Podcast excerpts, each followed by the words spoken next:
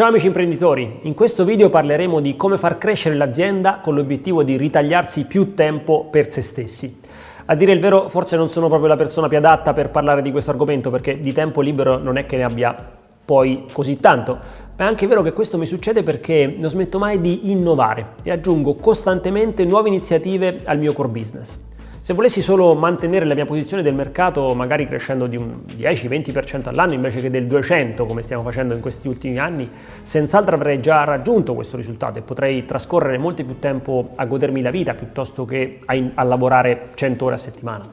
Detto questo però, per parlare di questo argomento voglio prima di tutto sfatare un falso mito, le aziende automatiche. Le aziende automatiche non esistono.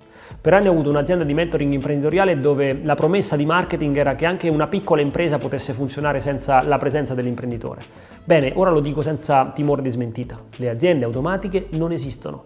O meglio, possono esistere delle aziende ben posizionate sul mercato che hanno acquisito la loro nicchia dove le attività ordinarie vanno avanti senza che l'imprenditore sia fisicamente all'interno dell'azienda ogni giorno. Di certo ci sono una serie di funzioni che si possono delegare, inserire dei responsabili, monitorare dei KPI, ma se l'imprenditore non è più al 100% all'interno dell'azienda ci deve obbligatoriamente essere qualcuno che ne fa le sue veci.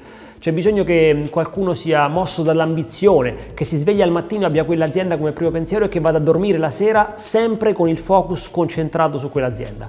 E anche se accade questo dobbiamo tenere eh, a mente una cosa. Se l'azienda resta orfana dell'imprenditore, quell'azienda prima o poi è destinata a morire, perché non è detto che i manager che abbiamo in- inserito a guidare la nostra azienda abbiano la stessa visione per guidarla anche durante le, le fasi di cambiamento del mercato, che oggi avvengono in modo repentino e dirompente. Essere al timone di una nave in mare aperto con vento di bonaccia è piuttosto semplice, lo potrebbe fare anche un bambino, ma quando si alza la tempesta, se non c'è un capitano esperto al timone di quella nave, il rischio di una catastrofe è dietro l'angolo.